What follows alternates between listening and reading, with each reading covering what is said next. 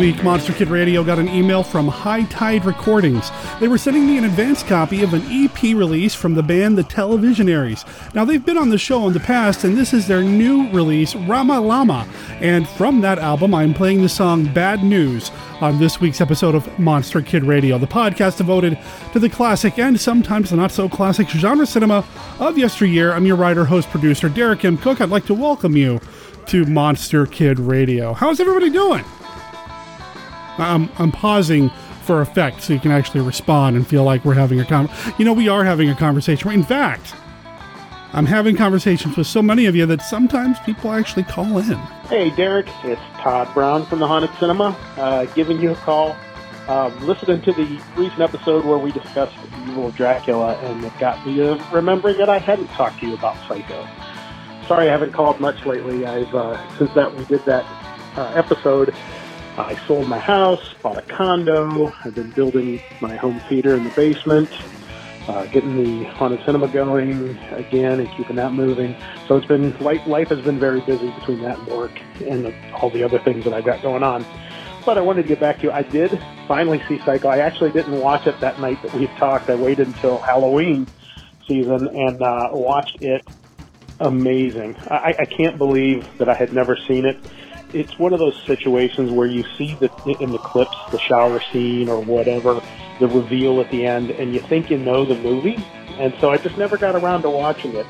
Um, boy, am I glad I did. It, it is so much more than those few scenes. Uh, similar, the Phantom of the Opera, The Silent. I had never seen that until just recently. You know, you see the unmasking and, and the same thing. Blown away by these movies. So I wanted to touch base and let you know that I did finally see Psycho. Uh, and again, my, my advice to anybody out there is just don't go by what you think you know about a movie from seeing all the different trailers or clips. Uh, there's so much more in these films. Uh, so much fun to explore and find these new, sometimes old movies that I probably should have seen, but so much fun finding these different films. Uh, again, thanks for everything you're doing. Keep up your great work.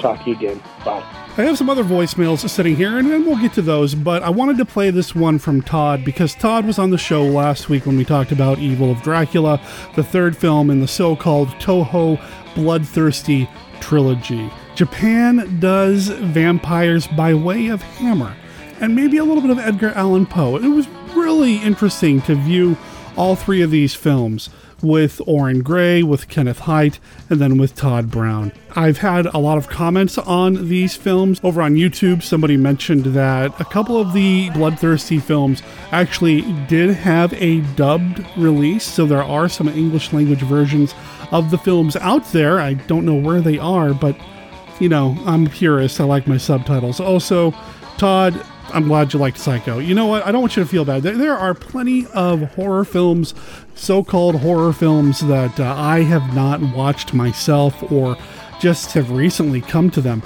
It took me forever to see The Exorcist, and I only saw the original 1980 film The Shining for the very first time not too long ago. Uh, let's see if I check the list here that I keep of all the movies that I watch. Uh, I watched it on September 30th for the very first time. So you know what? I get it, man. There are so many movies out there in such little time, especially when, uh, you know, we have to sleep and do all the real world stuff like moving, holy cow, and setting up a home theater. That's amazing, dude. I hope everything is going well for you, and I appreciate you calling in, man. Oh, and uh, for the record, Phantom of the Opera, so good. Hey, Derek, Steve Sullivan calling in uh, to comment on your top three vampire films of the 70s show, which I enjoyed very much. I, you know, until you started talking about it, I hadn't realized just how many vampire films and good vampire films there were in the 70s. And there were certainly a whole bunch of them, uh, including Deathmaster, which I hadn't heard about until I heard a mention of it on a Count Yorga Blu-ray this last week and watched it last night. It was uh, really quite good. So add that to your list to check out. So here's mine in reverse order. Uh, and I'm not going very deep into the 70s, as it turns out. Uh, number three, The Vampire Lovers from 1970. It's Hammer's sexy at its best. I like it better than Twins of Evil because uh, there was no one to root for in Twins of Evil. Everyone is evil. So pretty pretty much that eliminates that. And if I'm going to go root for evil people, I'll root for Carmilla because Ingrid Pitt is like amazing as as her. So it's really sexy. It's it's true to the story. I think it's the one film where Hammer really got the mix of sex and monsters really really right. Number two. House of Dark Shadows. You guys didn't even mention this. I don't know how you didn't mention it. Barnabas, man. 1971 House of Dark Shadows. It's the whole Barnabas story kind of condensed in just the modern parts, but it's really cool. Shows off how good the actors are when they're not having to grind out a new episode every day of the week. And it's it's just uh, Dan Curtis in his kind of uh, guerrilla filmmaking mode at its best. Night of Dark Shadows is good too, but no vampires in that one. So House of Dark Shadows, and it's a bit sexy too, a little sexier than the TV show could be. So you get the props for that. And my number one is 1972's The Night Stalker. Darren McGavin, Vegas Vampire, Barry Atwater, Carol Lynley, a perfect cast. It just doesn't get any better than that. And it led to the spin-off TV show, and it kind of jump-started the 1970s supernatural stuff, which was honestly pretty much all Dan Curtis is doing because he was translating Dark Shadows into nighttime stuff that he could make more money off of. So we got this, we got Dracula, we got all Jekyll and Hyde. Anyway, The Night Stalker. It doesn't get better than that. I chose it even over the Dark Shadows movie, though I wouldn't choose it over the show. So there you go. That's my top three. Have a great night, and I will talk to you soon. Bye. Okay, I'll get to the uh, Dan Curtis thing here in a second, Steve, but you know, I kind of agree with you with Twins of Evil. It's really hard to root for Peter Cushing, but I think that's kind of the point and why I like it so much because he is so delightfully bad. I mean, I almost feel like Cushing's performance, his character in Twins of Evil, is more evil than some of the things that he does as Frankenstein in the Frankenstein films. It's just phenomenal. Count Yorga stuff, thumbs up from me. Okay, let's talk about Dan Curtis. It occurred to me after I got done recording with Seb that uh, I did not mention anything Dan Curtis wise. I mean, come on. Barnabas, Dark Shadows, House of Dark Shadows, all that. I mean, it's just phenomenal, fantastic stuff. But I'm going to justify it because uh, I'm going to talk about Dan Curtis next month for December 2019.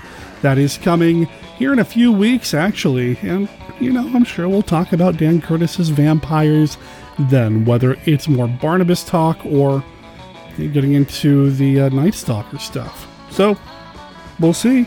I do have a few other voicemails and emails sitting here, and, and you know what? We're going to get to them in future episodes. I just wanted to kind of knock out a couple of those real quick before we get into this week's episode, which I'm really excited about.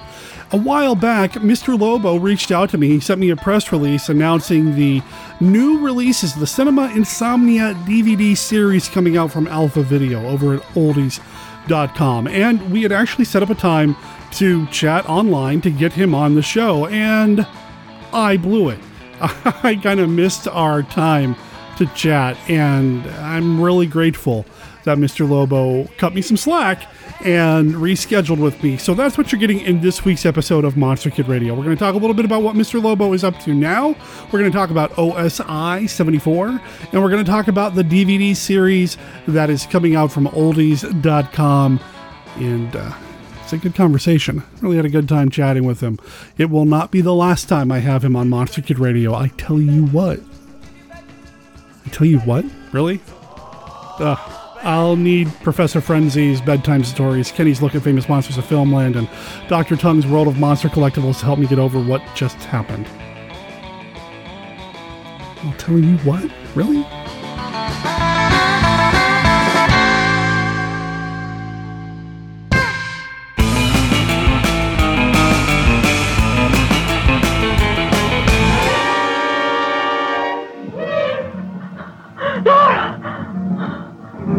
Supernatural powers of the evil eye claim still another victim. Its malevolent enjoyment of tantalizing torture hangs threateningly over John Saxon, Letitia Roman, and Valentina Cortese. Oh, she was always against me. She hated me. Madness. and the maddening aura that destroys reason fills their every breath with the smell of death.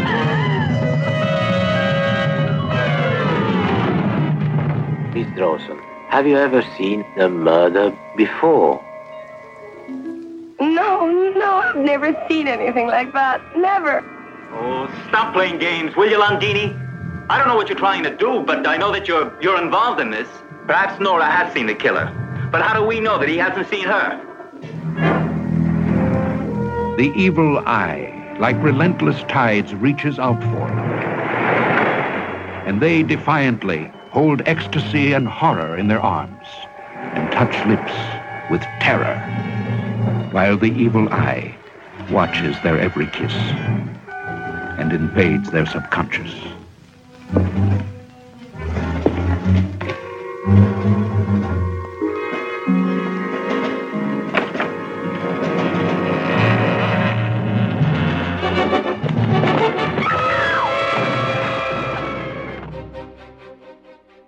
I am Dr. Lee Cushing. Welcome to my Chamber of Horrors. Dr. Cushing's Chamber of Horrors is a serialized monster rally novel in the tradition of the classic Universal and Hammer horror films. It's written by Stephen D. Sullivan, the award winning author of White Zombie, Daikaiju Attack, Manos the Hands of Fate, and the original Chill role playing game. My goal is to recreate the thrills of the Monster versus Monster films that we all love. We'll have vampires, werewolves, mummies, psychic twins, and scheming madmen. And that's just in the first storyline. Now you can get Dr. Cushing's Chamber of Horrors and other monster stories sent directly to your email for as little as a dollar a month. For just $2, you'll get all the chapters in advance, plus bonus stories and other perks. Sign up now at CushingHorrors.com or visit SDSullivan.com for a Patreon link. I do hope you've enjoyed your visit. Please come again. And remember, the chamber is always waiting for its next victim. Yorga, Yorga, Count Yorga returns. Here is a vampire picture you can really get your teeth into. The return of Count Yorga. A vampire lover returns from the dead to seek a mate from the living. One never knows when he might encounter some of the more unusual truths that exist in this world. See the return of Count Yorga in color rated GP.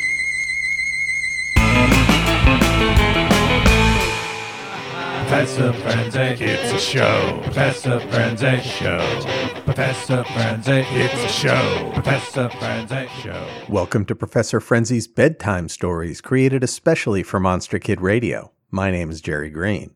In this segment, I'm going to tell you a story from EC Horror Comics. Today's story is Rats Have Sharp Teeth. It is from the Vault of Horror number 14, the August September issue from 1950. It was written by Bill Gaines and Al Feldstein, and the art was by Ghastly Graham Ingels. So sit back and relax while I tell this beady eyed tale. Small town historian Abner Tucker knew a lot about the locals in the cemetery. His studies even told him about the valuables people were buried with. He used this knowledge to dig up some of the dead and steal their loot. One night, while digging up a rich lady, he was frightened by a rat that jumped out of the grave. They've been burrowing in the ground all around the graveyard. He opened the casket and took her emeralds and reburied her. He realized that with his access to old records and diaries, he could find all kinds of loot buried with the local swells. However, as he was leaving the cemetery, he saw a policeman patrolling by the gates. This frightened him, and he realized that he could be sent to prison for doing this. He needed a safer way to do his dirty work. So, Abner got the job of the caretaker of the cemetery, which came with an old mansion on the grounds. He found a secret entrance to a tunnel beneath the graveyard. He could dig the graves from underground and never be at risk of being seen. However, the tunnel was filled with rats. Rats! Hundreds of them, thousands. He identified the location of one famous grave and dug amongst the beady eyed creatures. He found the casket and opened it to to find gold coins and a money belt on the deceased. As he reveled in the gold coins, the rats grabbed and absconded with the money belt. How dare they steal my money, Abner thought. So he fenced off the area he wanted to work in so the rats couldn't get in. Now that he could concentrate on his digging, he identified a new grave to open. He had to dig a long tunnel to get to it and had to build some framing to hold up the tunnel.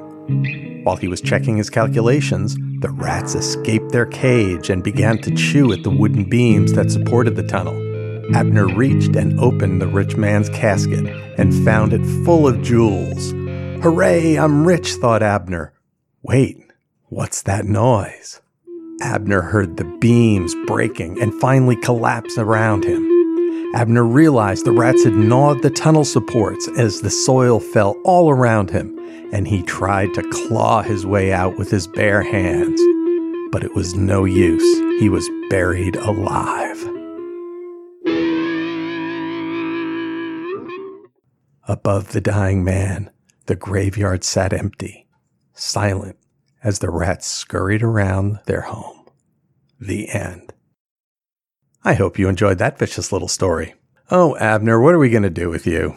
This story had it all spooky graveyards, evil, greedy men, dangerous rodents. What else do you want? We get the classic EC horror morality tale. Abner gets his due in the end. The pacing was excellent, and the setup of a local historian using his knowledge to do bad things was brilliant. This is a classic EC horror story. Ghastly Graham Ingels' art is, as usual, scratchy and creepy. He really had a way with making unsettling drawings, even when there isn't anything particularly frightening happening. Abner looks like a studious country gentleman and totally believable as a small town historian. And the greedy look on his face as he contemplates his riches make him look evil. And when he is frightened, he looks hopelessly forlorn. As is typical, Ingels' perspective is often askew, but this just contributes to the unease in the story. All in all, I really like this one. If you're interested in a copy of The Vault of Horror Volume 1, the book can be purchased on Amazon and you can find a link to buy it on the MKR website. I hope you enjoyed the story. My name is Jerry Green, and you can find me on my podcast, The Professor Frenzy Show, where we talk about new indie comics. And on the same feed, we have Memory Monday, a nostalgia podcast, and Frenzy Piece Theater, where we recap and discuss classic comic book stories. You can also catch me on Twitter at Professor Frenzy and search for Professor Frenzy on YouTube, where you can find the Professor Frenzy Show and some exciting projects we have coming up. Stay tuned and thanks for listening. Professor Frenzy, it's a show. Professor Frenzy, show. Professor Frenzy, it's a show. Professor Frenzy, show. Baby, dance, come and dance with me. Hear the beat of the pounding sea. Ride, baby, ride, come and ride with me. Let your feet go easy. What do you make of this? Where does the other end go?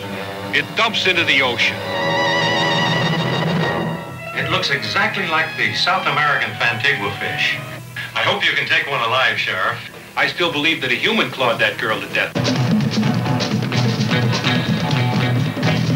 The Beach Girls and the Monster. Starring Jon Hall, Sue Casey, and the glamorous Watusi dancing girls from Hollywood's famed Whiskey A Go Go nightclub. Music by Frank Sinatra Jr. You got a monster in the turf. Jinx, do you have a problem? You won't have after you meet the monster on the beach. If you see this ghoul, play it cool. Beauties in bikinis, laughing, singing, surfing, sinning. Beach party lovers making hey hey in the moonlight while the monster waits and watches. Yeah, yeah, yeah. This one will kill you.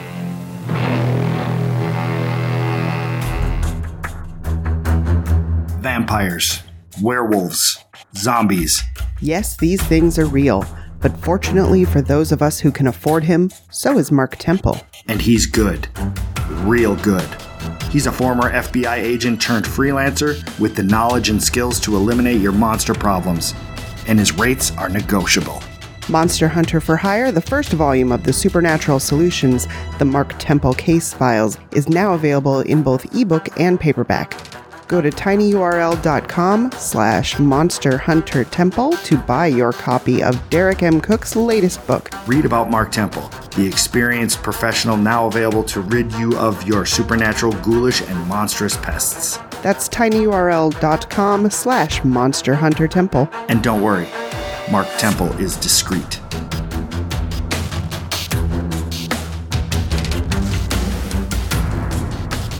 Twins of evil. The most fearsome females in horror history. One uses her beauty for love. One uses her lure for blood. Twins of evil. Rated R.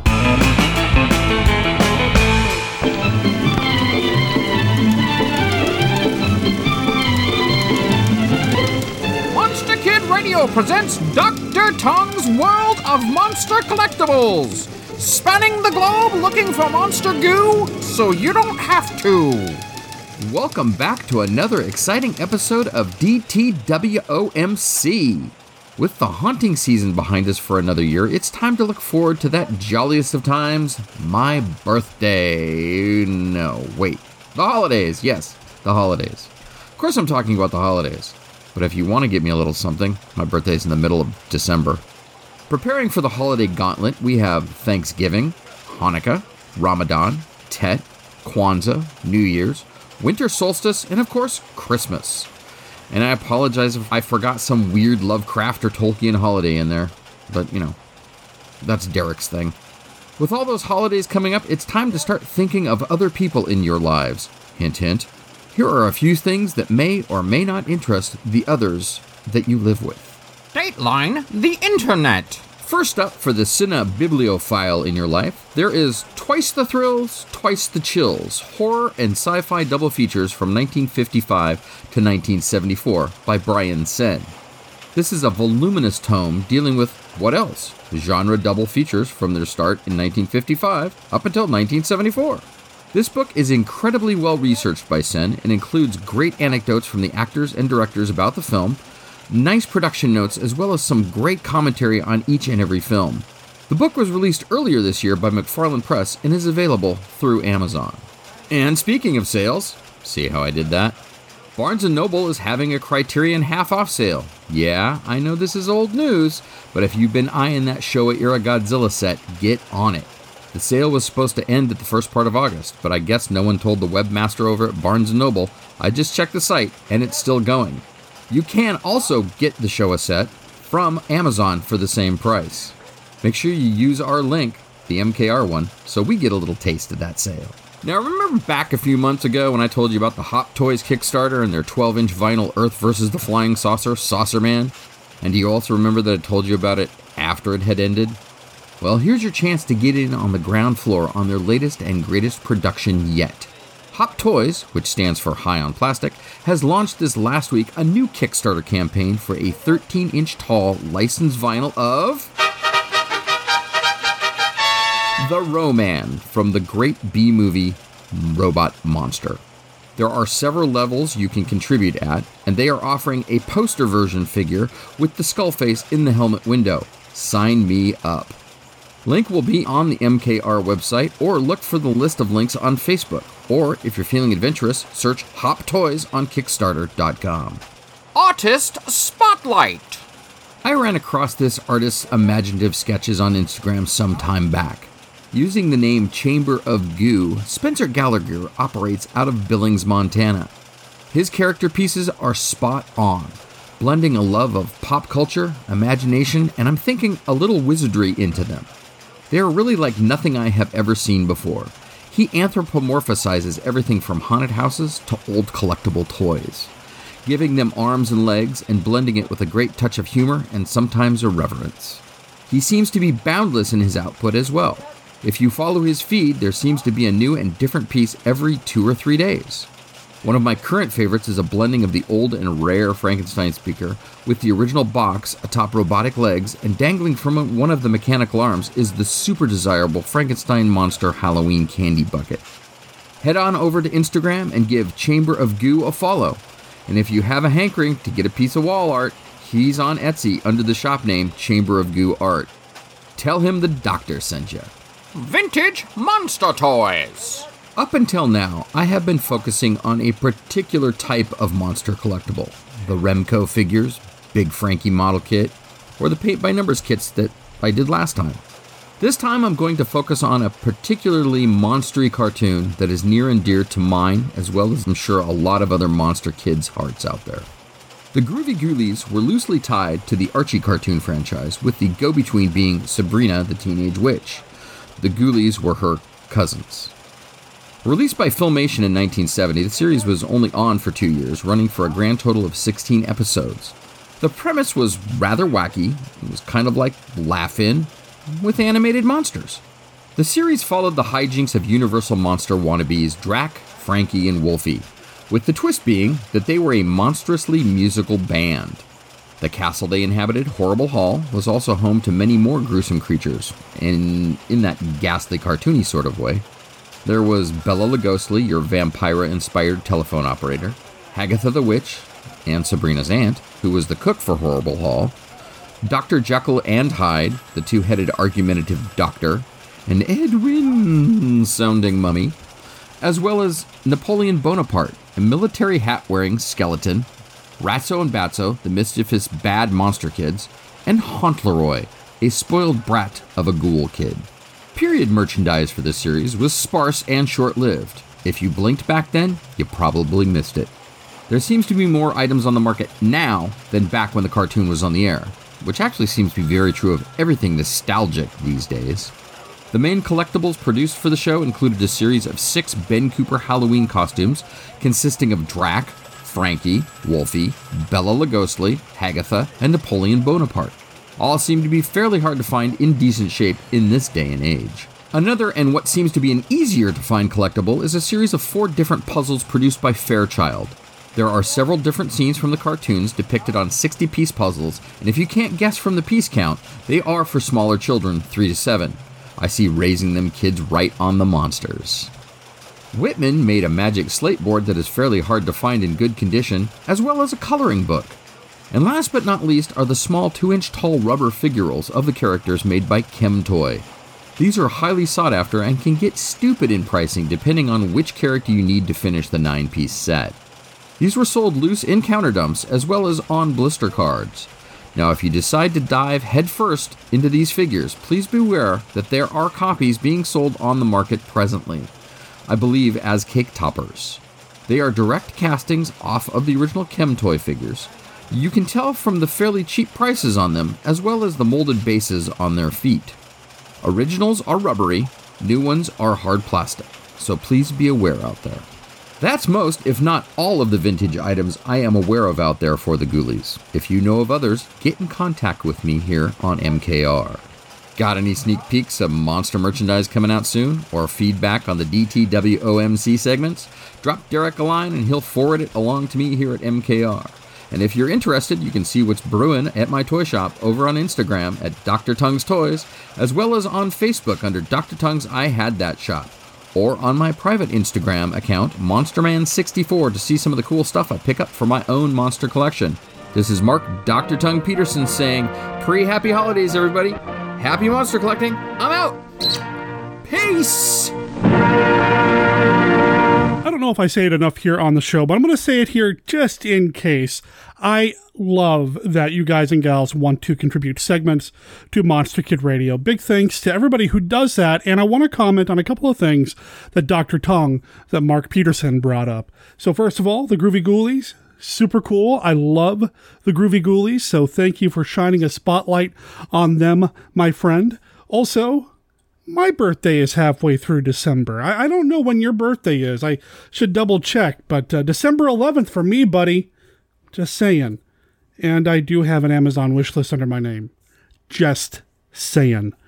But most importantly, I wanted to let listeners in the Portland, Oregon area know that this Friday, November 15th, Dr. Tongue, along with Billy Galaxy from Billy Galaxy's Vintage Toys and Collectibles, are hosting a, I guess it's a party, a premiere, a screening of season three of the Netflix series, The Toys That Made Us. It's a premiere screening. It's happening on Friday from 4 to 6 ish p.m. at Dr. Tong's I Had That shop over at 7129 Northeast Fremont Street in Portland.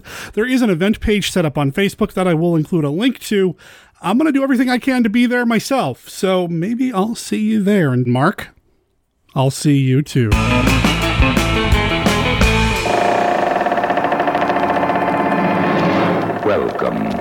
To the crypt. You are invited on a guided tour of a world of darkness, where nightmares become reality. Death lives. Death lives in Tales from the Crypt. The vault of horror is about to open. Will learn its terrifying secrets if you dare.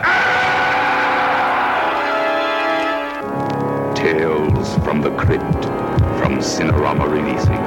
Rated PG. Parental guidance suggested. Some material may be unsuitable for pre-teenagers. How often has this happened to you? You're on your way home after a long day when suddenly tragedy strikes. No human mind could imagine the enormous destructive power of this maddened, killing thing. Professor, there's a big lizard back there and he's heading this way. Now get aboard! It's the kind of thing which can ruin your weekend. To prevent catastrophe, you need the Handbook for Surviving a Giant Monster Attack. This book features extensively researched methods to help you survive a giant monster event. You'll discover which vehicle you should use for making your escape, which method of counterattack is best for specific types of monsters, Hydrogen weapons, capable of wiping cities, countries off the face of the earth, are completely ineffective against this creature from the skies. and what common mistakes people make while fighting back. So pick up your copy of the Handbook for Surviving a Giant Monster Attack by Anthony Wendell today on Amazon. You can thank us by surviving.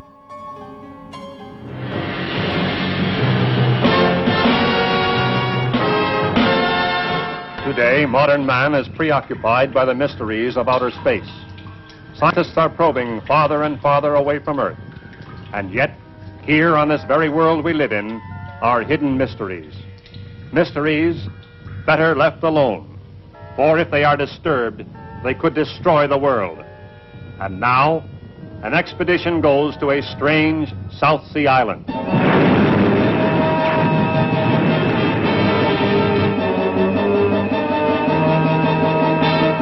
Forbidden jungle. To a forbidden village. Breaking taboos that anger the gods.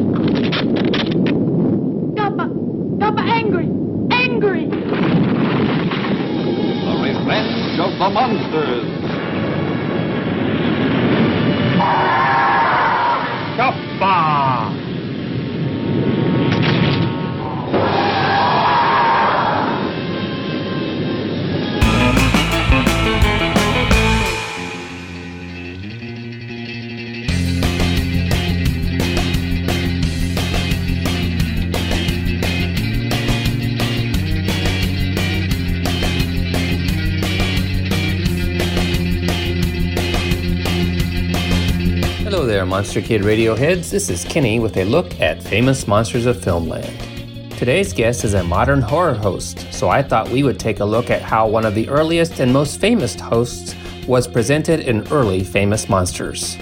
Of course, we are talking about Zacherley, New York City's horror host. He was featured in an article in FM number 4 from August of 1959 entitled All Shock Up, which is six pages long and has eight photographs. Zach is back, and the East Coast has got him, announces the title page as we head into the appropriately cornball presentation. The name rhymes with hack her knee, and that's just what Zach is liable to do to his television wife Isabel if she doesn't behave bad enough to suit him. He might even sick Gasport on her, the unseen monster that he keeps confined in a potato sack. potatoes, as you know, have eyes, and it is rumored that the creature in Zack's sack is actually a giant mutant potato bug with a million eyes. Why else would Isabel reply, That bugs me, when he tells her to hit the sack? The Zacherley fans, and they are legion, are proclaiming their TV leader the coolest ghoul since Bela Lugosi began quenching his thirst with hot evil teen. In his previous incarnation, when he was known as Host Roland, Zacherley took fiendish delight in scaring the nightlights out of Philadelphia fans of shock. Then he temporarily disappeared from the Pennsylvania telecasting area, and during his absence, a spy for Famous Monsters reported him as seen vacationing in Transylvania, where he is known to have been the castle guest of a certain distinguished count of a very old bloodline.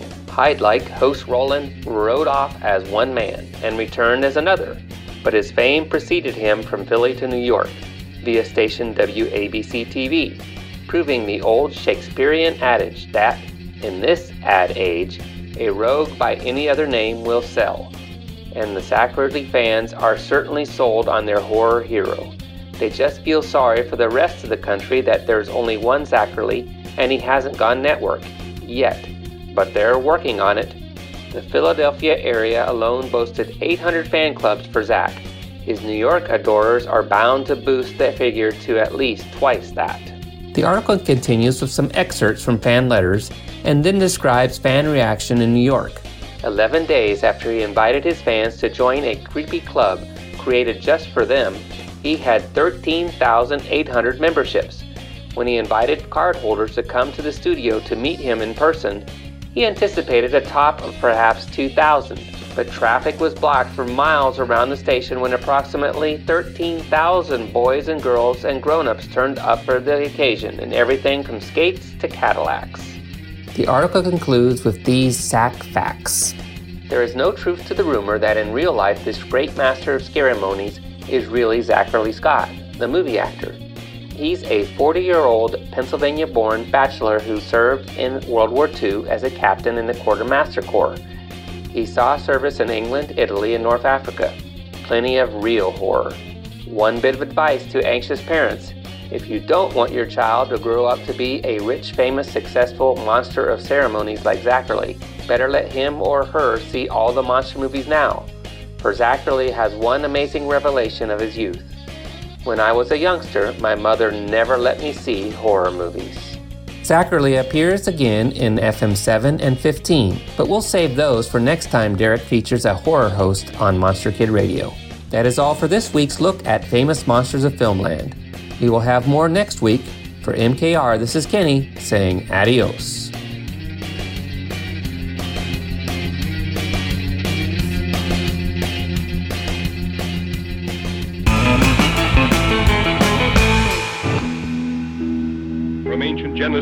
Modern screen, is the name written in blood. Eegah! If I could just call you on the phone. The code of the ghost, that's the sign of the toad. Nobody lives on the Brownsville Road. Thrill to the newest recording star, Arch Hall Jr. Oh, they scream in this way. See ravishing Marilyn Manning in a thrilling, chilling story.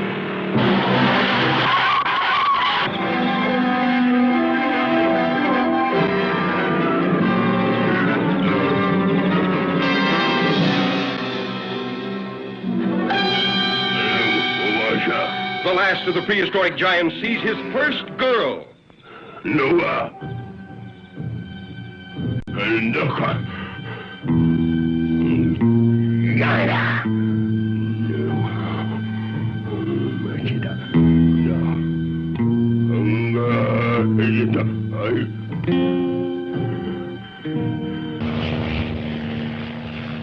Curious newsmen search deep in giant country for the last of the ancient cavemen. See a tough giant tamed by the soft hands of his captive woman. See him sacrifice his ageless beard for her love. Lose her to a boy in a dune buggy, escaping a burning desert. Eegah's primitive passion was love or kill.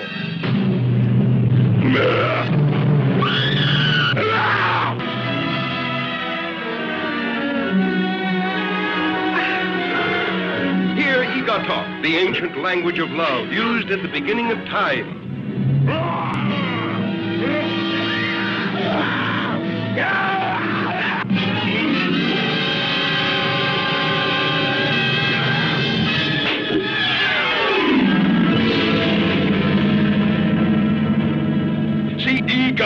Have you heard? Black Clock Audio Tales is a daily podcast that reads you a story, either a whole short story or a novel, a chapter or two at a time. Join us for our exploration of old ghost stories, supernatural fiction, horror tales, folk tales, fantasy, gothic horror, weird fiction, and cosmic horror. And don't forget to join us for our monthly show about the Cthulhu mythos at the end of the month. Black Clock Audio on Instagram, Twitter, Facebook. Black Clock Audio Tales. Part of darkmyths.org. Thank you. No. Horror. No. Horror. Stop it! Horror. The Masters of Horror present the masterpieces of screen horror from 20th Century Fox. Frankenstein Created Woman and The Mummy's Shroud. Listeners, if I was thinking ahead, I would have double checked to find out which episode Mr. Lobo appeared on previously, but he did appear on the show once before, many moons ago during my first trip to Monster Bash, and he's back. We've got him back here on the show. Mr. Lobo, welcome to Monster Kid Radio. The planets are aligned, and now Mr. Lobo can finally come back to Monster Kid Radio. Thank you for having me.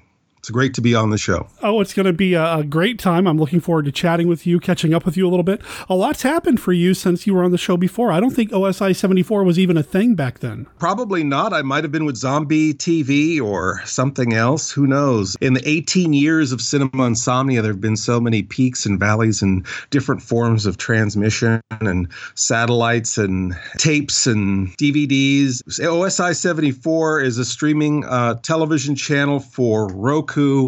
After my gig with Zombie TV ended, which was a horror streaming channel, I thought, well, if I could do my own channel, why just limit it to just horror stuff? It could just be all the weird stuff. So we just started looking for all the fun, weird stuff and tried to put it all in one place. And also, I just needed a new base for cinema insomnia.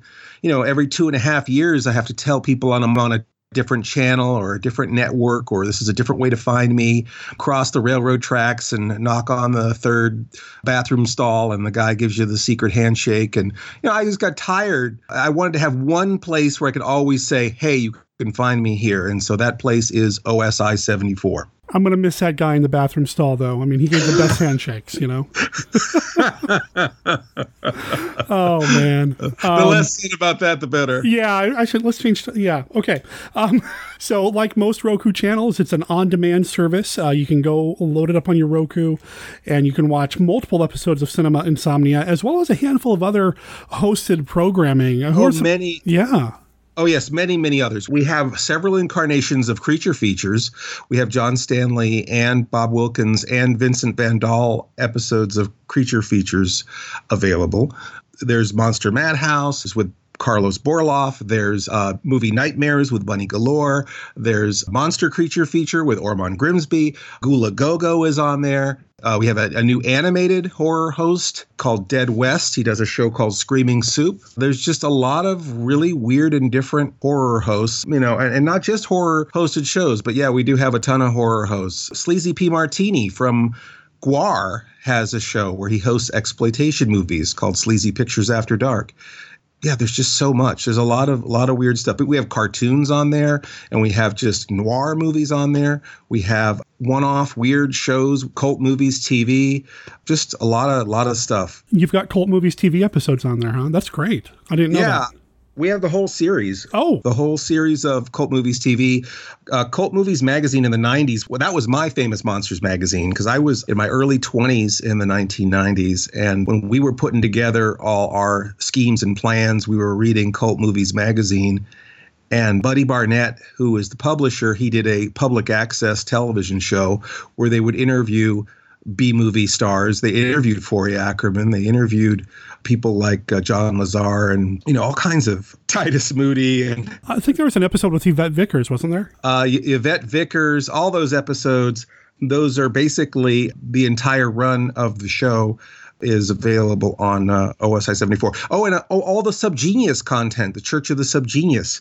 They've given us a tremendous amount of material for the channel. And we have stuff from Troma on there. There's uh, stuff from Paranoia Magazine. A lot of people from a lot of fringe outlets giving us great, wonderful content. It's fun to watch, but it's also, I think, important because it gets archived there. It's being saved and shared with people who have never even heard of it before, maybe have heard about it but haven't had a chance to watch it all. Like I knew what the Cult Movies TV was, but I haven't seen very many episodes of it. So now I'm excited to dig in and check out all the episodes on the channel. I mean, it's just great to have it all there as a repository as well as an active channel. It's very important because, you know, we have to have a new generation of people who find this stuff, you know, uh, and uh, I think that that's why it's a free channel.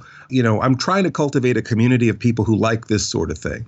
And if someone is into my show or if someone is into a show like Cult Movies TV or one of the other shows, it's a great to say, here's a place where you can find it and be able to watch them on your television. It's very cool. And how often does uh, new content go up? as often as possible. You Okay. know, sometimes it gets slow, sometimes it gets fast. It's really interesting because sometimes I feel like all my producers will just like, and it's usually in the winter time. They'll all come out of their holes and go, "Oh, I got a ton of episodes to give you. Oh, I got a ton of shows to put up on the channel," and and that's kind of happening right now. Uh, I think everyone is they've they've got all their summer obligations with conventions and all their preparations for Halloween, and so we do have a lot of new content going up right now uh, on the channel and and usually on the weekends I try to have something new on there. So if, if you watch the channel and you're patient, this year was particularly rough for the channel because we had two server crashes and a server hack this year. Oh. We had to rebuild the channel 3 times. So that has slowed down new content and there's still a lot of the original content that we're still moving over. But right now, if you were to go on there, there'd be at least 400 things that you could look at at this moment. There's probably 400 more waiting to get to get put up. well, there you go. Listeners, if you find yourself needing about 400 hours of time to fill, or go. more, Or actually. more, yeah. Because a lot of those shows are two and a half hours long. That's amazing. And I, I didn't know about the server crashes. That's unfortunate, but that's great that you're still rebuilding and still keeping it going. You said it's a free channel, but I'm imagine there's merch, right? Oh yeah, uh, absolutely. We have two things that we do. We have a Patreon, uh, which is I believe it's patreon.com slash outer space international, which is what OSI stands for. And for the Patreon, we only basically want people to say, hey, if you like the content, give us a dollar a month. Uh, but people do give more than that. And then for everything else, we have a store. So if you go to the osi74.com slash store, um, again, we have to we had to rebuild that website too because that all that all crashed also.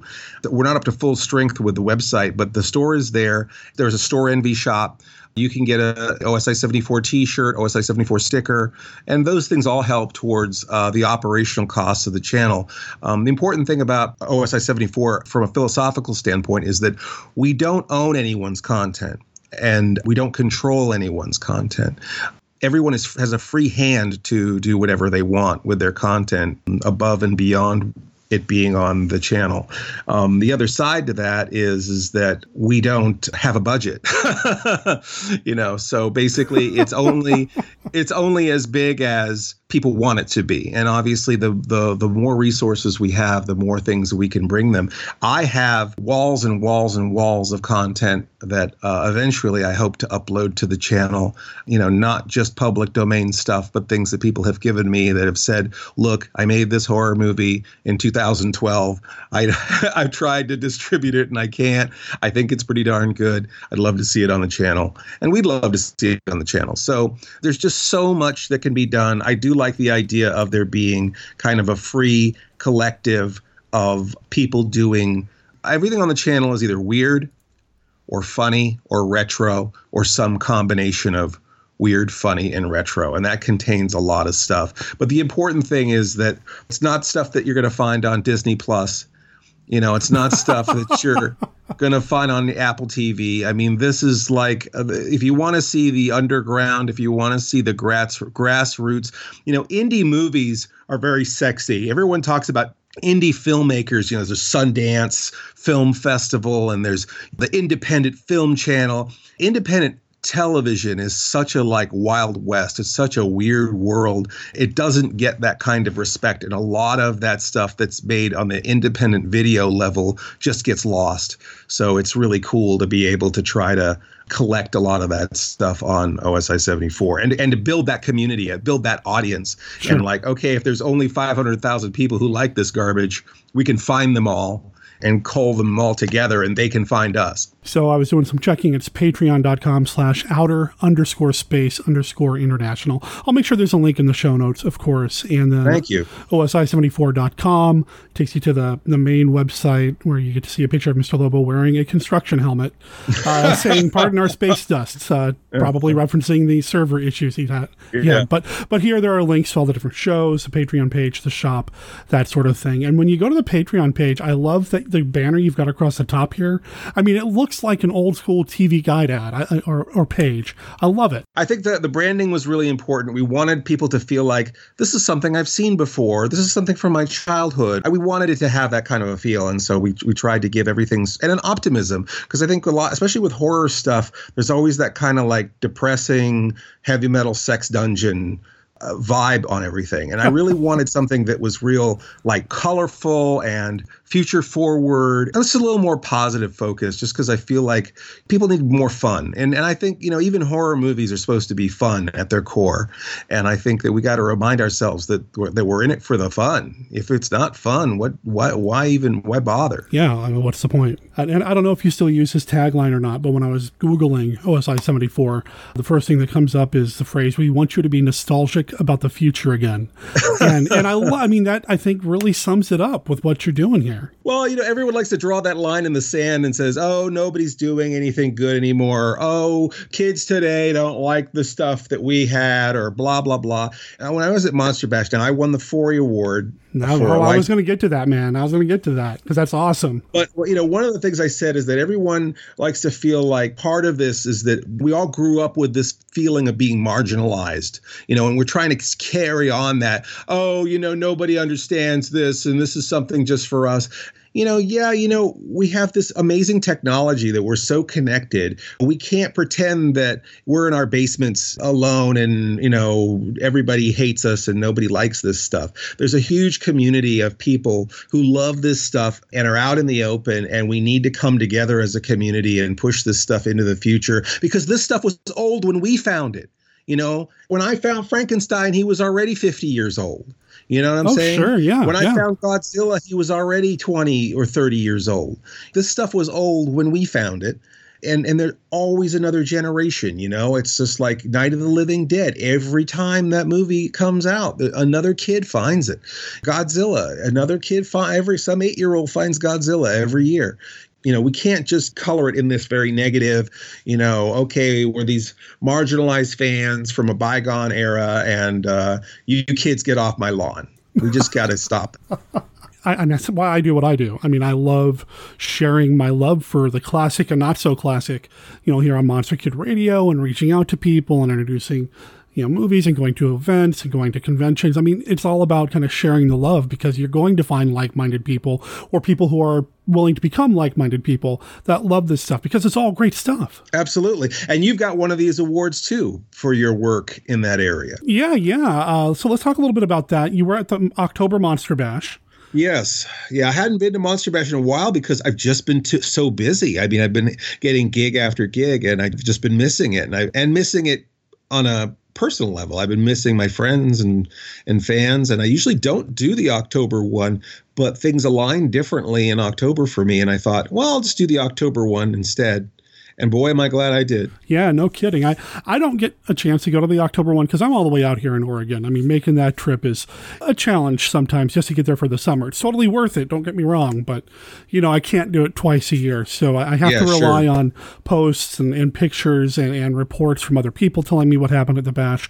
And when I found out that you got the Forry, the Life Achievement Award, I mean, not just as a televised horror host, but getting involved in documentaries, film, doing OSI 74, doing all this work that you do.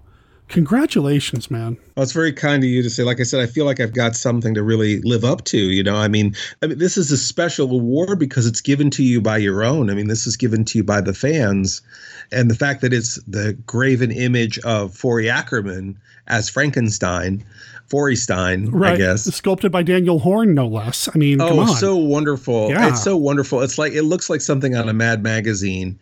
And what that embodies, that spirit, I mean, Forry Ackerman certainly had this spirit of openness, this spirit of wanting to teach everyone, wanting to show everyone, oh, here's Dracula's ring, and oh, here, let me tell you the story, and you know, let me show you my, I'll bring you into my house and show you my 70,000 posters that I have or my, you know, 200,000 books that I have. Yeah. You know what I mean? I feel like it's so much to live up to because everything that we have now in the convention culture, the collectors culture, I feel like we owe so much of that to Forry Ackerman. I mean, he was the first fanboy. He coined the phrase sci-fi. He used to get in arguments with Lovecraft and, and Bradbury. You know, before there were internet forums, he was arguing in the editorial columns of magazines with these guys. He was one of the first cosplayers for crying out loud. One I of mean, the first I mean, cosplayers. come on. You know, it created Vampirella. You know, it just it just doesn't stop. You know, editor of Famous Monsters magazine. So to look at that and the bar that that sets and what that represents and what that represents the fans, you know, how much people love Uncle Forry and cite him as their gateway into all of this. You look at what that award really represents, and you're like, oh, oh, oh crap, I've got a lot of work to do. I've got to get busy. I have to earn this honor because symbolically, this means something very, very, very important. it's still kind of mind blowing. I mean, I, I've got my Forry kind of looking over my shoulder here where I record Monster Kid Radio. And uh, I know that uh, I had this conversation a lot with Josh Kennedy, who also got a Forry Award right after I did. He's much younger than both of us, but I mean, we're not that old. I mean, we've got a lot left to do now. We've got Mhm, this Lifetime mhm. Achievement Award. It's kind of like, well, now we got to we got to earn it. We got to pay it off. It's pretty mind blowing and and humbling. And uh, I mean, it's still I think my most treasured award that I've received doing my podcasting stuff, you know, doing this stuff. You should be very proud of it, and you and you know you're you're And so doing should you. you're doing the great work. You're, you're spreading the word, and you're delivering the word, and you're helping pass on this fandom and taking it to the next place, the promised land, where where we're all going to be. For me, it's like you know I'm I'm approaching 50 years old. I've been doing cinema insomnia for 18 years, and I still feel like the baby in this crowd. you know yeah so getting a lifetime achievement award I, you know usually it's sort of lifetime achievement is like okay all right enough already you're done and it's like i like to think i'm just getting started i'd like to think that there's some undiscovered country that i can't even think of right now that is going to turn this entire mess that i call a career into something uh, shiny and new. I don't know. it's interesting, but it was great. It was wonderful. I was not expecting anything like that. And I was already having such a great time just because I kind of cut myself loose and kind of forced myself to go just because I wanted to reconnect with everybody. And because I was there and kind of there in a, I don't know, I wanted to mingle more and I wanted to talk to people more. And a lot of times I'm I'm just too busy and I don't really get to enjoy the show as much. And I really this time I did that thing that I don't often take the time to do, whereas to like try to talk to as many people as I can and go to a lot of my different colleagues' tables. And so it was nicer in a lot of ways. And I think my attitude was a little different because I like I said I was there in a much more relaxed capacity but it was so exciting to feel more connected to everybody just because I was talking to everyone more. But also, it was so wonderful to feel so welcomed. You know, everybody hadn't seen me in a little while, and it's like a family reunion. Everyone is just so welcoming and kind and interested in what you're doing. And then when Ron is like, Okay, well, we gave one of these to another horror host a few years back, the son of Ghoul, and like, there's another horror host. And I, I hope he's in the audience. And I'm looking around. I'm like, oh, oh, there's another horror host here.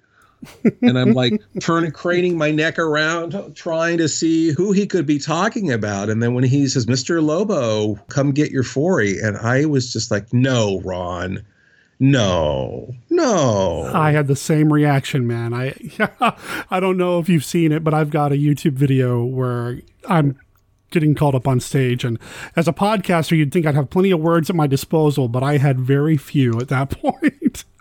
I, I, just didn't believe it. Yeah, I kind of ran at the mouth a little bit. I remember kind of uh, trying to take on as much of those feelings in the room as possible and try to put them into words, not only for myself, but for anyone who had come up there and maybe didn't have words or couldn't spit out the words. So I really tried to force myself to try to keep some clarity and to try to, to say those words for people who maybe can't say anything, you know, and, and I tried to speak as much for the group as possible, talking about what it means to be appreciated and to find your tribe because that's what it is for a lot of people when you come to a convention like that you really find your people you find the people who care about the things that you care about it is a different kind of club you know that you're in yeah. oh yeah so it was just something important to say that look, this is something that we're all experiencing together.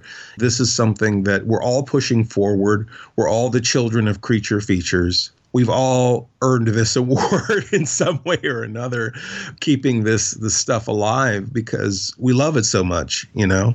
Yeah. Uh, I think one thing that i said that people kept repeating to me on sunday was it's a disease that infects you when you're eight years old and there's no cure. Yeah exactly right? Yeah as soon as you discover this stuff man it's just part of you. And i think that that's what we all share. We all got that infection when we were eight years old. We were all suffering with this disease but we're all loving every minute of it.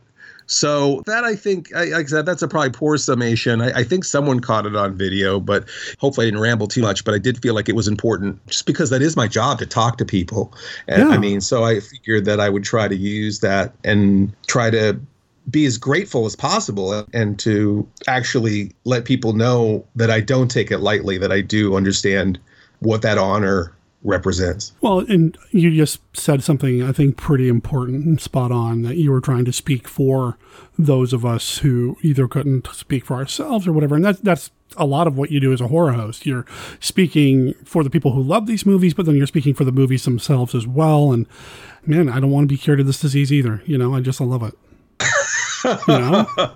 Absolutely. Absolutely. Yeah, it's a real pleasure to uh, share the 4E spotlight with somebody like you, man. So again, congratulations. Just really cool. We're in the 4E Club. That's so right. This is exciting. We're going to have like matching leather jackets or something. so the next time we go to Bash, it's like a special green room set aside for us. Is that how that works? You know? uh huh. Yeah, that's right. Lots of cheese on tap. nice. Nice. Well, there's a whole bunch of other stuff that I want to talk with you about, Mr. Lobo. Sure. But, but, there is something that we do here on the show every time we have somebody on.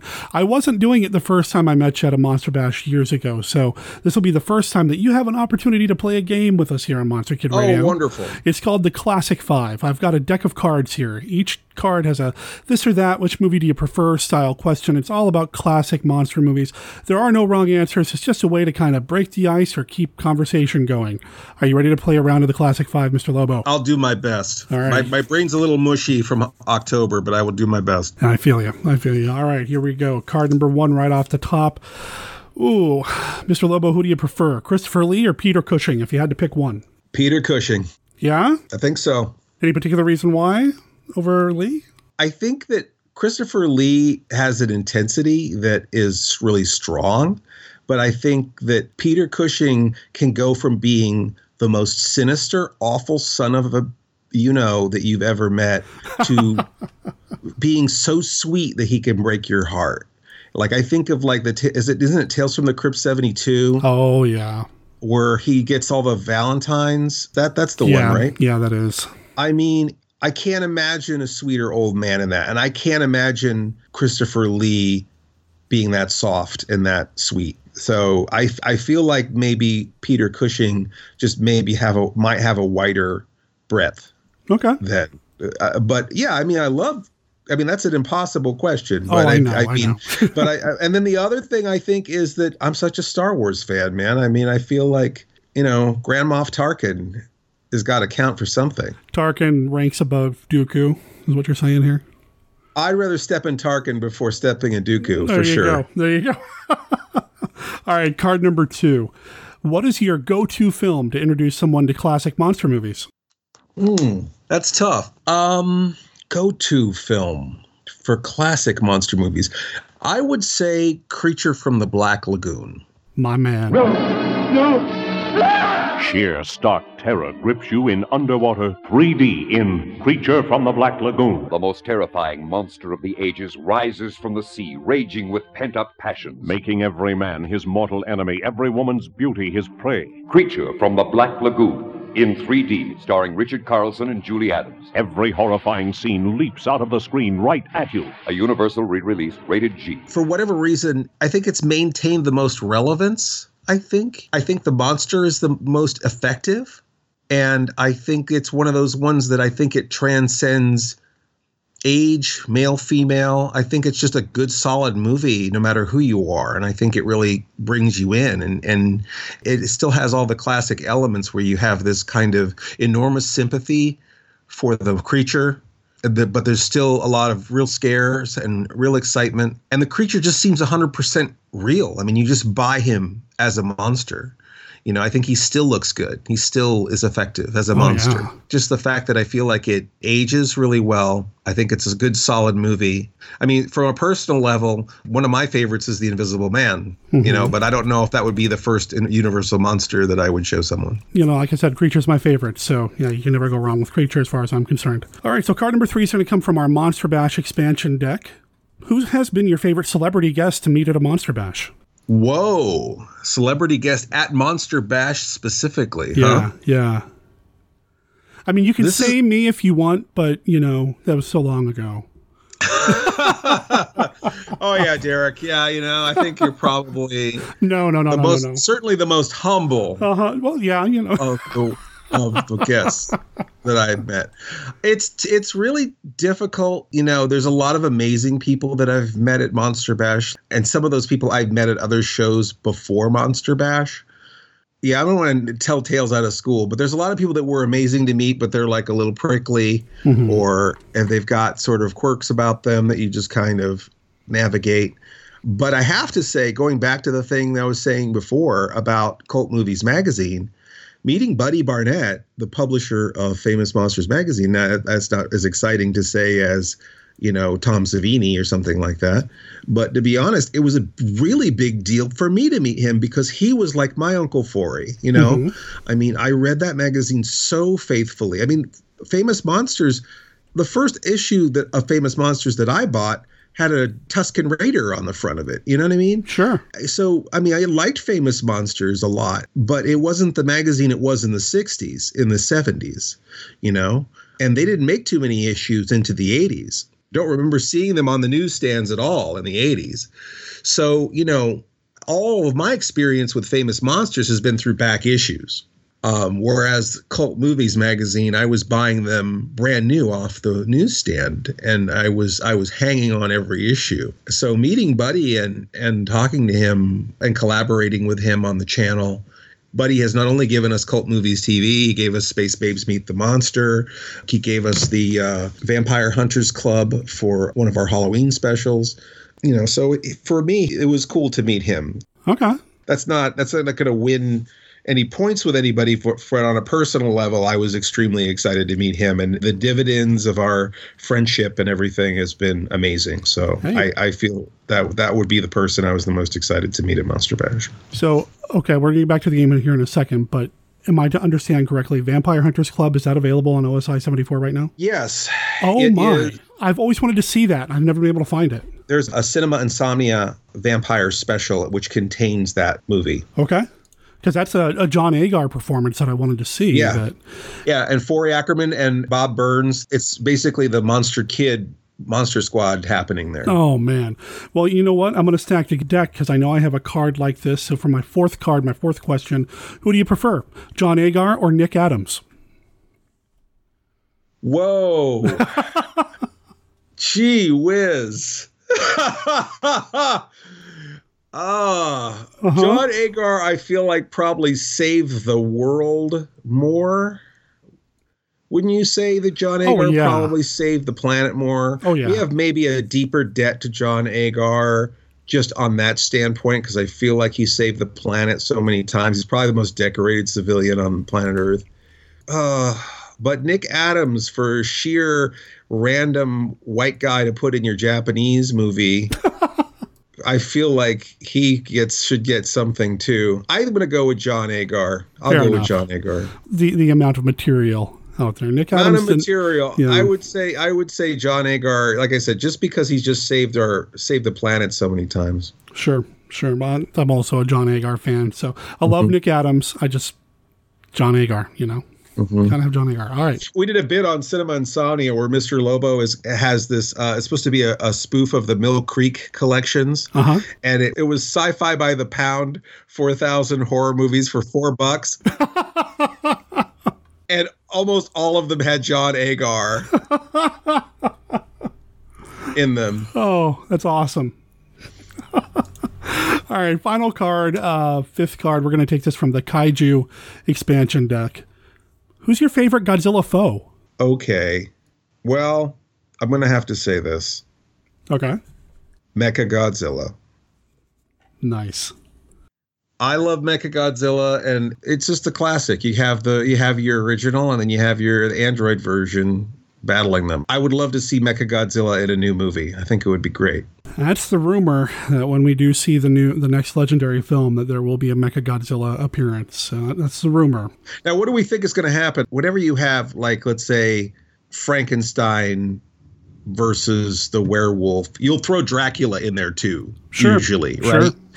So that's usually what you do when you've got you know, we got Batman versus Superman. Oh, we'll throw Wonder Woman in there because how do you have a surprise when you're already giving away 90% of the plot with the title of the movie? The only way to have a surprise is to have a third character show up that no one is counting on, right? Right, sure. So, is it going to be Godzilla fighting King Kong and then Mecha King Ghidorah shows up, and then the two oh, of them have got to wow. freaking work together to freaking put that awful thing back in its place. Because that's what I think is. I want to put my bets on right now. That's what I think is going to happen. You know, I, I hadn't considered that uh, Mecha Ghidorah. Um, I don't want to spoil this for anyone, but the end of of mm-hmm. the King of Monsters, they have a piece of Ghidorah right? Yep, yep. And the and and the piece just grows, right? I mean, really, the piece can just so really he could maybe grow a whole Ghidorah back. We don't know he can't. Sure, sure. And if you really look in the end credits when they're flashing all the newspaper articles, one of them does talk about like a, an android or a mechanical robot being seen somewhere. So, you know, oh. so the, the, the oh. rumors, yeah. So rumors are, uh, but man, a Mecha Ghidorah just sounds terrifying. Yeah, uh, making him Mecha just seems like overkill, but you know, you got to go there. He did have a metal head in one of the, the Heisei films, but yeah, oh, yeah. yeah, yeah, yeah. Oh no, I know. I mean, he always. Hmm. I mean, Mecha Ghidorah goes back. I mean, sure. I actually actually like in the. Well, he's also what Monster Zero, Monster X. He's got mm-hmm. more names than any other. Ghidorah, yeah. Ghidra, King Ghidra, King Ghidorah, Mecha. You know, uh, sure, there's sure. so many versions of him. The thing in Final Wars, where where like what you thought were maybe like shoulder pads or whatever in Monster X, and then it, they like turn into like two more heads, and then we basically are dealing with a, a Mecha Ghidorah mm-hmm. in that movie, mm-hmm. right? So Ghidorah, I, I, guess what it all goes back to destroy all monsters because you've got a three-headed monster.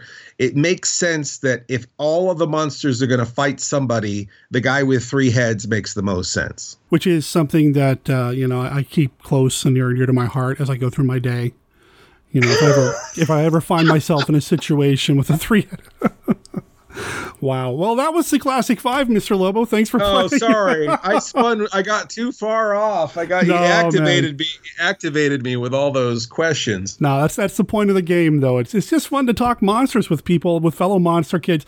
You know, I haven't Yeah. talked about kaiju stuff with anybody in a while, so I mean to to throw some of that in there when you mentioned Godzilla earlier, like okay, I got to pull one from the kaiju deck. So yeah, that's that's great. This was fun for me, uh, and I think the listeners will dig it too. And I think they'll also really enjoy the new DVDs. You like that segue? I've been working Oh, on that was so good. Yeah. that was an amazing it was like one of those two-wheeled things that you try to keep your balance on. That kind of segue. exactly. That's how smooth that was. Yes, yes. Uh so yeah, new DVDs. Yes. Okay. All right. So Alpha Video in the 90s. Now this would have been the time same time I was reading my cult movies magazines. Mm-hmm. That same time there was Alpha Video and the, and Alpha Video always had the best DVD covers. They were like the primo public domain content uh, Oh, yeah. Oh yeah. Uh, you know, I, I've got my tear stained copy of Attack of the Giant Leeches and, uh, you know, uh, Little Shop of Horrors. And, Oh, yeah. you know, I've been living out in Pennsylvania for a while now. And Steve Kaplan, who is the, I don't know if he's CEO or CEO, COO, or I don't know. I don't know exactly how many O's or how many C's he has. But he runs Alpha. And I saw, kept seeing him at Blobfest and seeing his kids and his kids started getting interested. I'm, I'm pretty much blaming his kids for getting me this deal. Okay. But his kids got kind of interested in Mr. Lobo as a horror host. Uh-huh. And he had put out the Penny Dreadful Dr. Gangrene crossover DVD. Uh, yeah, the, the Halloween special they did. Yeah. which is great. Penny, what was it called? The Dreadful Hollow Green special. Anyway, he put that out, which I thought was great. I had had a DVD distributor out in California, and I thought it would be great to be on Alpha, but you know, I didn't want to push too hard because it's a different world now. You know, I wasn't quite sure if they were interested in picking up new horror host content or not. But you know, we had an initial meeting, and one of the things he said is that, well, we already put out a lot of these movies. You know, we're not that excited about necessarily having a competing product with the same movie. Um, and so, if you had something that had movies that we don't have, or movies this and that, but what was interesting as things went on, again, mainly I'm thinking probably because of his kids, he was started to really realize that this isn't a competing product because what we do with the movie makes it different. I think the other thing that was really motivating to them is that a lot of my old DVDs were going for big money on eBay. You know, $65 to $100 for some of the titles that used to be sold on DVD. And anyhow, when I was out in California this year doing my tour, I was out on the road for two months doing conventions and film shows. We filmed two live Cinema Insomnia episodes in front of an audience in a movie theater. Wow. And we got a call saying, let's put out a line of DVDs, you know, not a special, not a one off. Let's talk about putting out a line of Cinema Insomnia DVDs out when you get back to Pennsylvania. So I met with them and they had a list of 10 DVDs that they wanted to start with. We talked about how we would want to market them and how we would want to release them. And one of the things that I thought was interesting that I would have never done is that they put two specials out back to back. They- wanted to put the, and they did, they put the Haunted House special out first. And then they immediately followed it up with the Bob Wilkins Halloween special. And then they put out Eegah. and, and like in my mind, I was thinking, I don't understand why you would do two specials right off the bat and then your first hosted movie and have it not be a horror movie. But I'm seeing the wisdom of it now because having the two releases come out without a movie at all it really got everyone accustomed to me as a character and my humor and all of the interstitial stuff, all the trailers and the commercials and the comedy skits.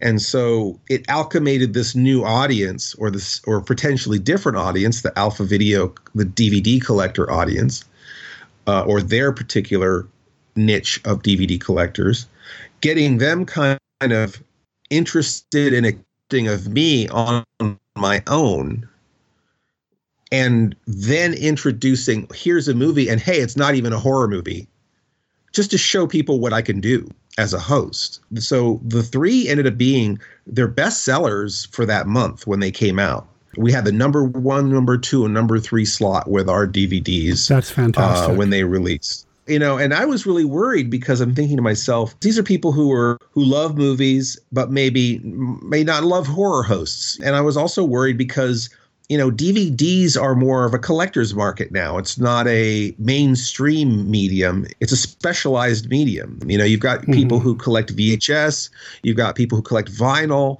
This has become kind of that same sort of like it's either nostalgic for me or i have a personal collection. This is shelf candy for me, you know? So I didn't know, you know, how do we reach those kinds of people with this kind of content and would people want to collect these in that way? I think that the artwork really helped. The artwork is they're almost like trading cards.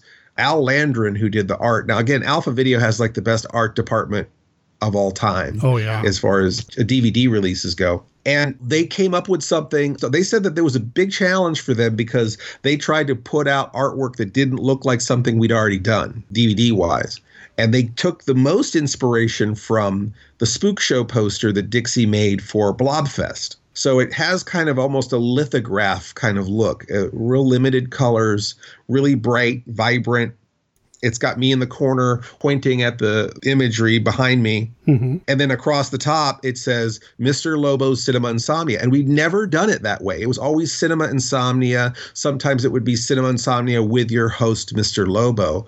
But they wanted to do it more like Dr. Terror's Horrors of the Unknown. You know what I mean? They wanted to put me in, you know, Dr. Evil's, you know, World of the Imagination. They wanted to put my name in front of Cinema Insomnia and market that presentation of it. So across it says Mr. Lobo's Cinema Insomnia, and then it's got me down in the corner, and then they're all these very like high contrast, vibrant poster print looking covers and they're all formatted in that same way. So they all look great together. It's like i said i, I said trading cards before but that, maybe that's not a good analogy. But you know if you're if you're collecting your comic books or your trading cards and they all kind of have a similar framework to them as far as how the art is nested inside of it but there's all of the issues have a similar form to them you Mhm. know and, and and color palette to them. And i think that this is the same with these you know the discs are really nice. There's art throughout. There's humor to the art like you know there's little like hidden jokes in the art. For me i'm like so happy. You know usually with the dvd releases we've done we've always done the art ourselves. And a lot of times the other responsibilities that we have we don't get to 100% focus on the art. Or when we do have to put all this work in the art sometimes we're not putting enough work into the show so that we can do all of our marketing so it was really nice to have them hand be handling the distribution and the marketing of these DVDs. You know, I've been self-publishing my DVDs for a few years now, in between distrib- distributors, and it, I didn't realize how much work it was taking away from the show as far as creating art, authoring DVDs, uploading art, uploading DVD material, getting a proof back, you know, approving that, getting discs made, being able to have a distributor and having them have basically as essentially having a warehouse of your content that you have access to having an art department that it, their only job is to make your material look good. And then you can say yes more of that or less of that or can we tweak these colors or add this? So the whole experience has been really great. The second three episodes that we put out which again is like i would have never put these ones as the next ones. It was dick tracy meets gruesome santa claus conquers the martians and oh monster from prehistoric planet. There's your kaiju right there. There you go. you know these are three very different episodes. We still haven't done the straight horror ones yet which again sort of puts me in a different category. And i guess that is one of the things that separates mr lobo from a lot of the other horror hosts is that we do a lot of other kinds of content you know not just horror movies. So we have these three. They look great. They're fun and then coming up this is going to be a scoop because these haven't been announced yet Uh oh. Okay.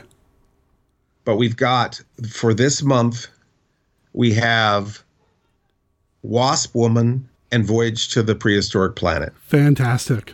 So those two are coming out this month. So it's really only been three months. Um, they're they're the, like the all ten are going to be out by the end of the year, and then they're already looking at what the next ones will be. So if sales continue to be good, um, they'll just keep adding more onto the back end. But uh, for right now, the con- initial contract was for ten titles. We have uh, eight of them are locked, and uh, these two will be coming out in just a few weeks, uh, or, or not even that, two weeks. I, I, couldn't be happier. It's just it's just is presenting a new challenge. I'm going to have to find, I'll do a lot more uh, personal appearances, do signings when I can have them, and try to let people know that how important physical media is. It's like you know my whole channel turned to vapor three times this year, and I had to rebuild it. Mm-hmm. You know, if I was in a different place in my life, I could have just walked away and said, oh, "I don't feel like I don't feel like doing that anymore," and that content would be completely unavailable. So, just because something is on your streaming service or something is on your Amazon or something's on Netflix doesn't mean it's going to be there forever. So, it, having that physical media is really important, and I think people who seriously love this stuff, not only does of course physical media a great way to actually have a a real product so you can actually monetize your work. But the other aspect of it is that from a fan perspective is that if you really love this stuff, you know, you're going to want to have a copy. You want to you're going to want to archive it yourself. Sure. And because it's through oldies.com through Alpha Video, it's incredibly affordable. Incredibly affordable to add these to your collection. Disgustingly cheap. five five for 25. You can get all you get 5 of them for 25 bucks. They've got a sale going on right now. Five for twenty-five. You can get them for five ninety-five each, which is still pretty darn good, or five ninety-eight each. Oh yeah, yeah. On on the website. You know, when all ten of them come out, yeah, you don't have to wait till all ten of them come out because they got plenty of great stuff that you also would want to have, like the you know whatever the band cartoons or whatever but but they also have a sex pots from outer space, whatever, whatever turns you on. They got it. but they've got these this deal where it's like it's it's ten for thirty nine ninety, which is basically like three ninety nine each. So hop you know? on, yeah, hop on there, pick up all of Mr. Lobo's available DVDs, then throw in maybe Space Babes Meet the Monsters, and then look up some Josh Kennedy stuff, and you're set. Exactly. You get your Slimoids. There you go. You know, there you go. Get them, get them all on there. there Absolutely. Go and you're set. Yeah, you're good to go. And there's more coming. So keep paying attention to oldies.com for that. And I'll make sure there's links in the show notes to what's currently available now. Uh, Bless you. That's fantastic. And with the uh, holiday season coming up, one of the best Christmas movies of all time is available, uh, hosted by the man, Mr. Lobo, with the Santa Claus Conquers the Martians. I mean, I've talked about that movie here on the show in the past. I love it. And I can't wait to see what you do with it or what you did with it. Oh yeah, a little droppo for your stocking for sure. you cannot get enough droppo. Can't get enough droppo. It's funny, you know, in the episode I did a skit where we did a, a fundraiser. You know, a lot of TV stations and news stations they do these like kind of like modeling fundraisers. And so Mr. Lobo had a it was called Socks for Tots, where you're supposed to mail a missing left or right sock you know, a sock that doesn't have a partner, you uh-huh. would mail it to Mr. Lobo, and then he would try to match it with one of the other socks that he gets from somewhere else, and then they would be given to someone for charity. A complete, you know, pair of socks would be given to someone else. That was the premise of it. So you, you so you're you're donating a sock that's in your drawer that you don't know where the other sock goes. So you're just donating that and then someone else of course is donating a sock and then obviously they all get matched and then given to, to poor kids who don't have socks. But the funny thing about that is we had so many people mailing us socks oh, no. from that bit. My children didn't have to have socks for five years. Because people just bought brand new socks. They didn't we hardly had anyone mail a single sock as what i was asking for the bit you know, people were like, "Oh, kids need socks," so they would just mail like a giant bag of socks. Oh no! So so we had so many socks mailed to our PO box in those days, and I thought, "Wow, this is incredible." I wonder, you know, I don't have that PO box anymore, but I still wonder if they get socks every time this airs somewhere. so if you watch the DVD, folks, don't send socks. oh no, please do. Oh, do just send do. Yeah, but make sure they're size 13 so that I can use them. Oh, okay, okay. yeah. Oh man, I feel like we've been chatting for just like 15 minutes, but when I look at the clock, I know it's been a lot longer than that. And that's what happens Oh. with Monster oh. Kids, you know? I mean, we just start Yeah. talking and you know, it's that shared language we have talking about monster stuff, whether it's classic horror or Eegah, you know, whatever it is. we just start gabbing Right. about it and I love it. I want to have you back on the show down the line at some point, maybe sometime next year. We'll pick a movie that we can discuss a little bit. You down for that? Yes, sounds great. Yeah, we, let's not wait eight years to do yeah, this again. Yeah, no kidding. And where can people find you? You're going to be doing any more conventions?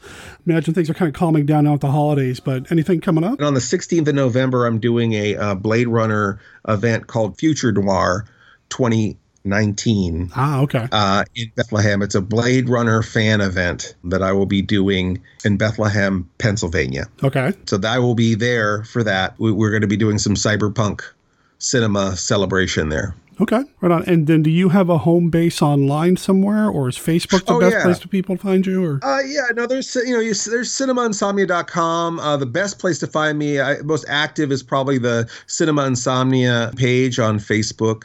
That's probably the most active place to find me. But there's osi74.com.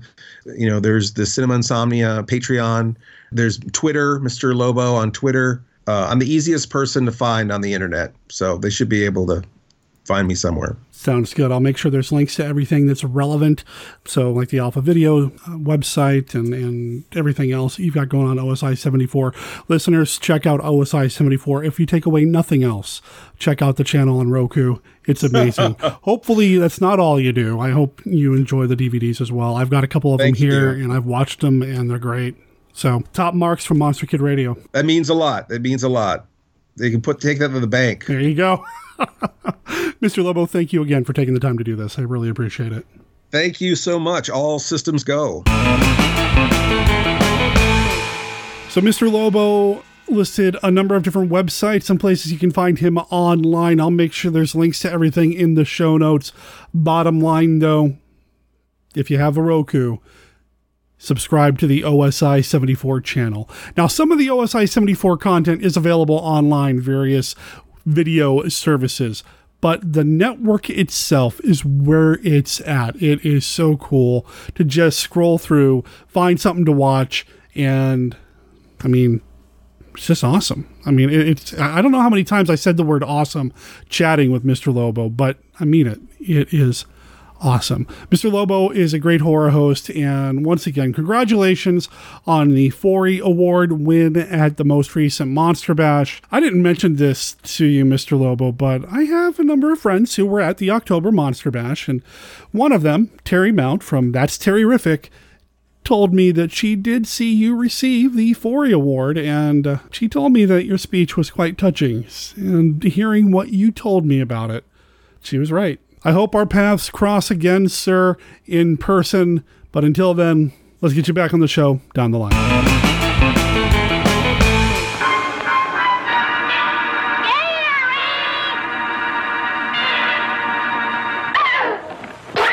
Horrors of Spider Island. Eight beautiful girls and one lone man struggling for survival, with death, sudden, violent, and horrible, lurking in the shadows. Horrors of Spider Island.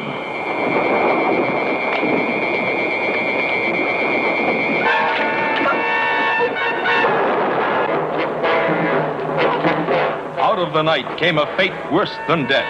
A man's mind twisted, his brain poisoned, with an uncontrollable lust to kill.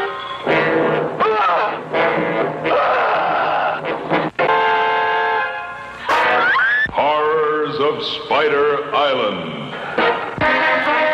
A tale of terror that will leave you limp. So hideous and shocking, you won't believe your eyes. His hunger for victims was never satisfied.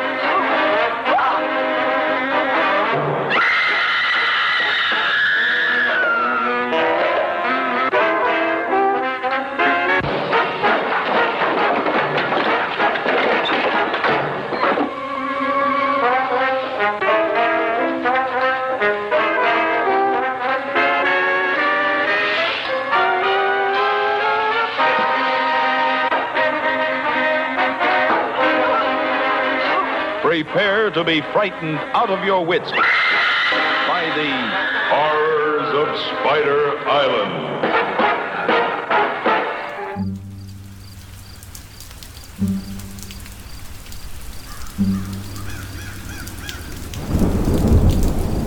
Good evening, Monster Kids. This is the Count. I'm here with some friends to tell you about our favorite board and card game podcast. It's Go Forth and Game. Tom and Ryan talk about all things gaming with special emphasis on interviews with game designers and publishers. What do you think about this, my tall, gaunt friend? Go forth, game.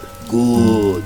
And what about you, my undead comrade? I think Go Forth and Game is the most entertaining podcast about board and card games that I've come across in 4,522 years. So, if you enjoy listening to two monster kids discuss topics like abstract games, the best family games, game schooling, various game mechanics, and of course, monster themed games, then you should give Go Forth and Game a try.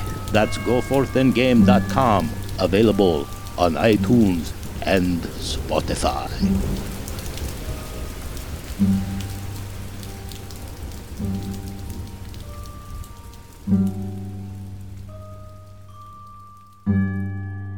Hello, we're the Greasy Gills, and you're listening to Monster Kid Radio.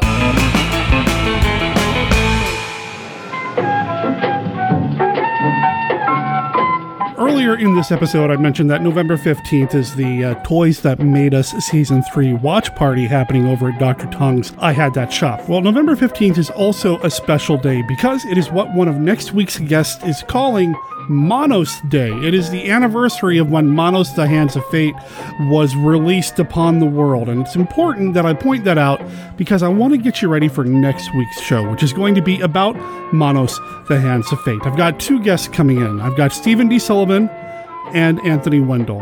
Why do I have these two guys coming in to talk about Manos? Oh, well, partly because it's Manos the Hands of Fate, and I dare not go to Valley Lodge alone, but it's really because next week's episode is less about the movie Manos the Hands of Fate and more about how Manos the Hands of Fate has influenced creative monster kids, creatives, creators, people who want to create their own media have taken inspiration from what some people call the worst film of all time. I take issue with that.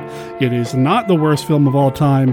I've mentioned in the past on the show what I think the worst film of all time is, and I'm going to mention it again more than once on next week's episode when I have Steve and Anthony here to talk about Manos the Hands of Fate, how it's influenced them, and the Kickstarter campaign that Anthony is launching on Manos Day. Because the Kickstarter campaign is not live yet, I can't give you a link to it, but pay attention to monsterkidradio.net because I am going to mention it there as soon as Anthony makes the Kickstarter campaign live. And, you know, I'm just going to tease you there. I'm not going to say anything else about it because I think you're going to really get a kick out of what he's cooking up. Check out the Kickstarter link and then come back next week for the episode where Steve and Anthony and I talk about how the film has influenced them. And with that, we are now at the end of this episode of Monster Kid Radio. Head over to monsterkidradio.net to find everything you need to know about the podcast. Well, while you listen, or, or when you're not listening, or whatever. You know, just just check it out. There are links to our Facebook page, our Twitter account, our Facebook group, our Patreon, our YouTube channel, our TeePublic store where you can get your very own Monster Kid Radio T-shirt or two or three. We've got a few different designs up there. You can find a link to find my book, Monster Hunter for Hire, Volume 1 of the Supernatural Solution series. And there are links to Amazon that will take you to where you can buy all the different movies that we talked about on this week's episode of the show. If you use these Amazon links, you're helping out Monster Kid Radio because we are an Amazon affiliate and we get like a penny or two per purchase. Our contact information is monsterkidradio at gmail.com is our email address, and our voicemail number is 503 479 5657. That's 503 479 5MKR. I'll um, also make sure there is a link to High Tide Recordings so you can check out Ramalama by Televisionaries as well as all their other albums and wow, there's some good stuff here. You've heard a lot of them here on the show in the past. You know, the Destroyers, the Greasy Gills, Los Tiki Phantoms. I mean, they're all great, right? In fact, head over to hightiderecordings.com and tell them that they're great and that Monster Kid Radio sent you.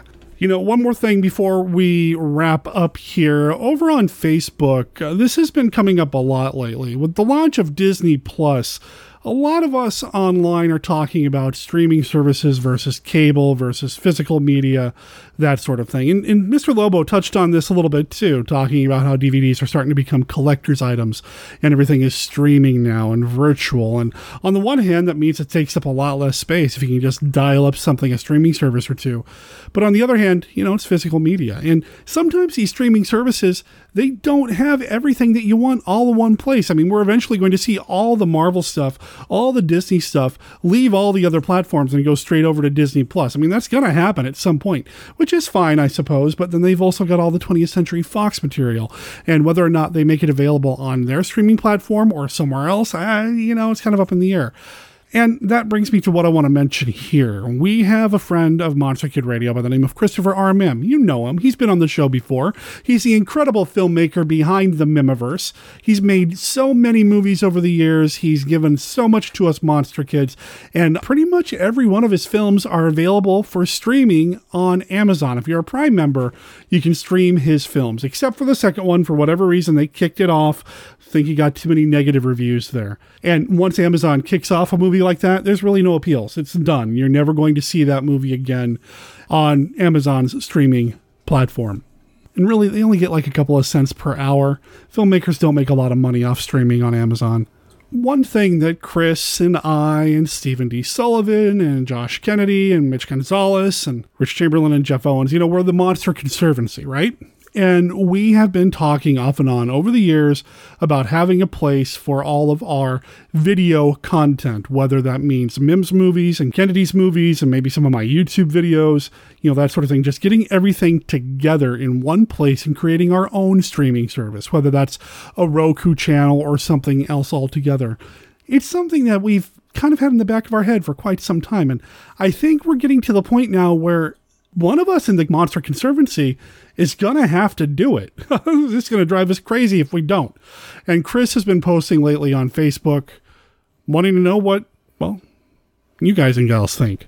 If there was a streaming service for the Mihmiverse, and let's just talk about the Mihmiverse for now because he's the one that brought it up and we don't want to speak for Josh, but if there was some sort of streaming service for just the Mihmiverse movies, would you want a free platform that's supported by ads? Or would you want a platform that is ad free, but you do have to pay like a monthly membership to have access to that streaming service? It's just something we're thinking about. Drop me a line at monsterkidradio at gmail.com. Let me know what you think, and I'll forward all that over to Chris. I mentioned the Monster Conservancy. You know, I don't think I talk about the Monster Conservancy enough here on Monster Kid Radio. Just go to savemonsters.com, and that's going to take you to the private Facebook group where you can become a fan of the Monster Conservancy. The Monster Conservancy is a group of creators of new classic monster material dedicated to the appreciation and conservation of classic monsters in the movies and anywhere else monsters are found. And again, it is made up of myself, Joshua Kennedy, Christopher R. Mims, Steve Sullivan, Jeff Owens, Rich Chamberlain, and Mitch Gonzalez. If you're on Facebook and you're not part of the Monster Conservancy fans group, I'd love to see you over there. And one more thing before we wrap up the band, the Televisionaries, you can find them on their Bandcamp page at televisionaries.bandcamp.com. I'll make sure there's a link in the show notes. And from here, you can find links to three shows they have coming up in the near future. At the end of this month, on November 29th, they're going to be playing at Venus in Furs in Brooklyn, New York. The next day, on November 30th, they'll be playing at the Bug Jar in Rochester, New York. And then next year, 2020, July 31st, they'll be playing at the Lux Lounge in Rochester, New York. If you happen to be in the area, go check them out. And once again, let them know that Monster Kid Radio sent you. Monster Kid Radio is a registered service mark of Monster Kid Radio LLC. All original content of Monster Kid Radio by Monster Kid Radio LLC is licensed under a Creative Commons Attribution, Non Commercial, No Derivatives 3.0 unported license. Of course, it doesn't apply to the song Bad News. That belongs to the band, the Televisionaries. It is from their new EP release, Ramalama, which you can find over at hightiderecordings.com. Professor Frenzy's Bedtime Story is copyright Jerry Green, 2019. My name is Derek M. Koch. Talk to everybody next week. Ciao.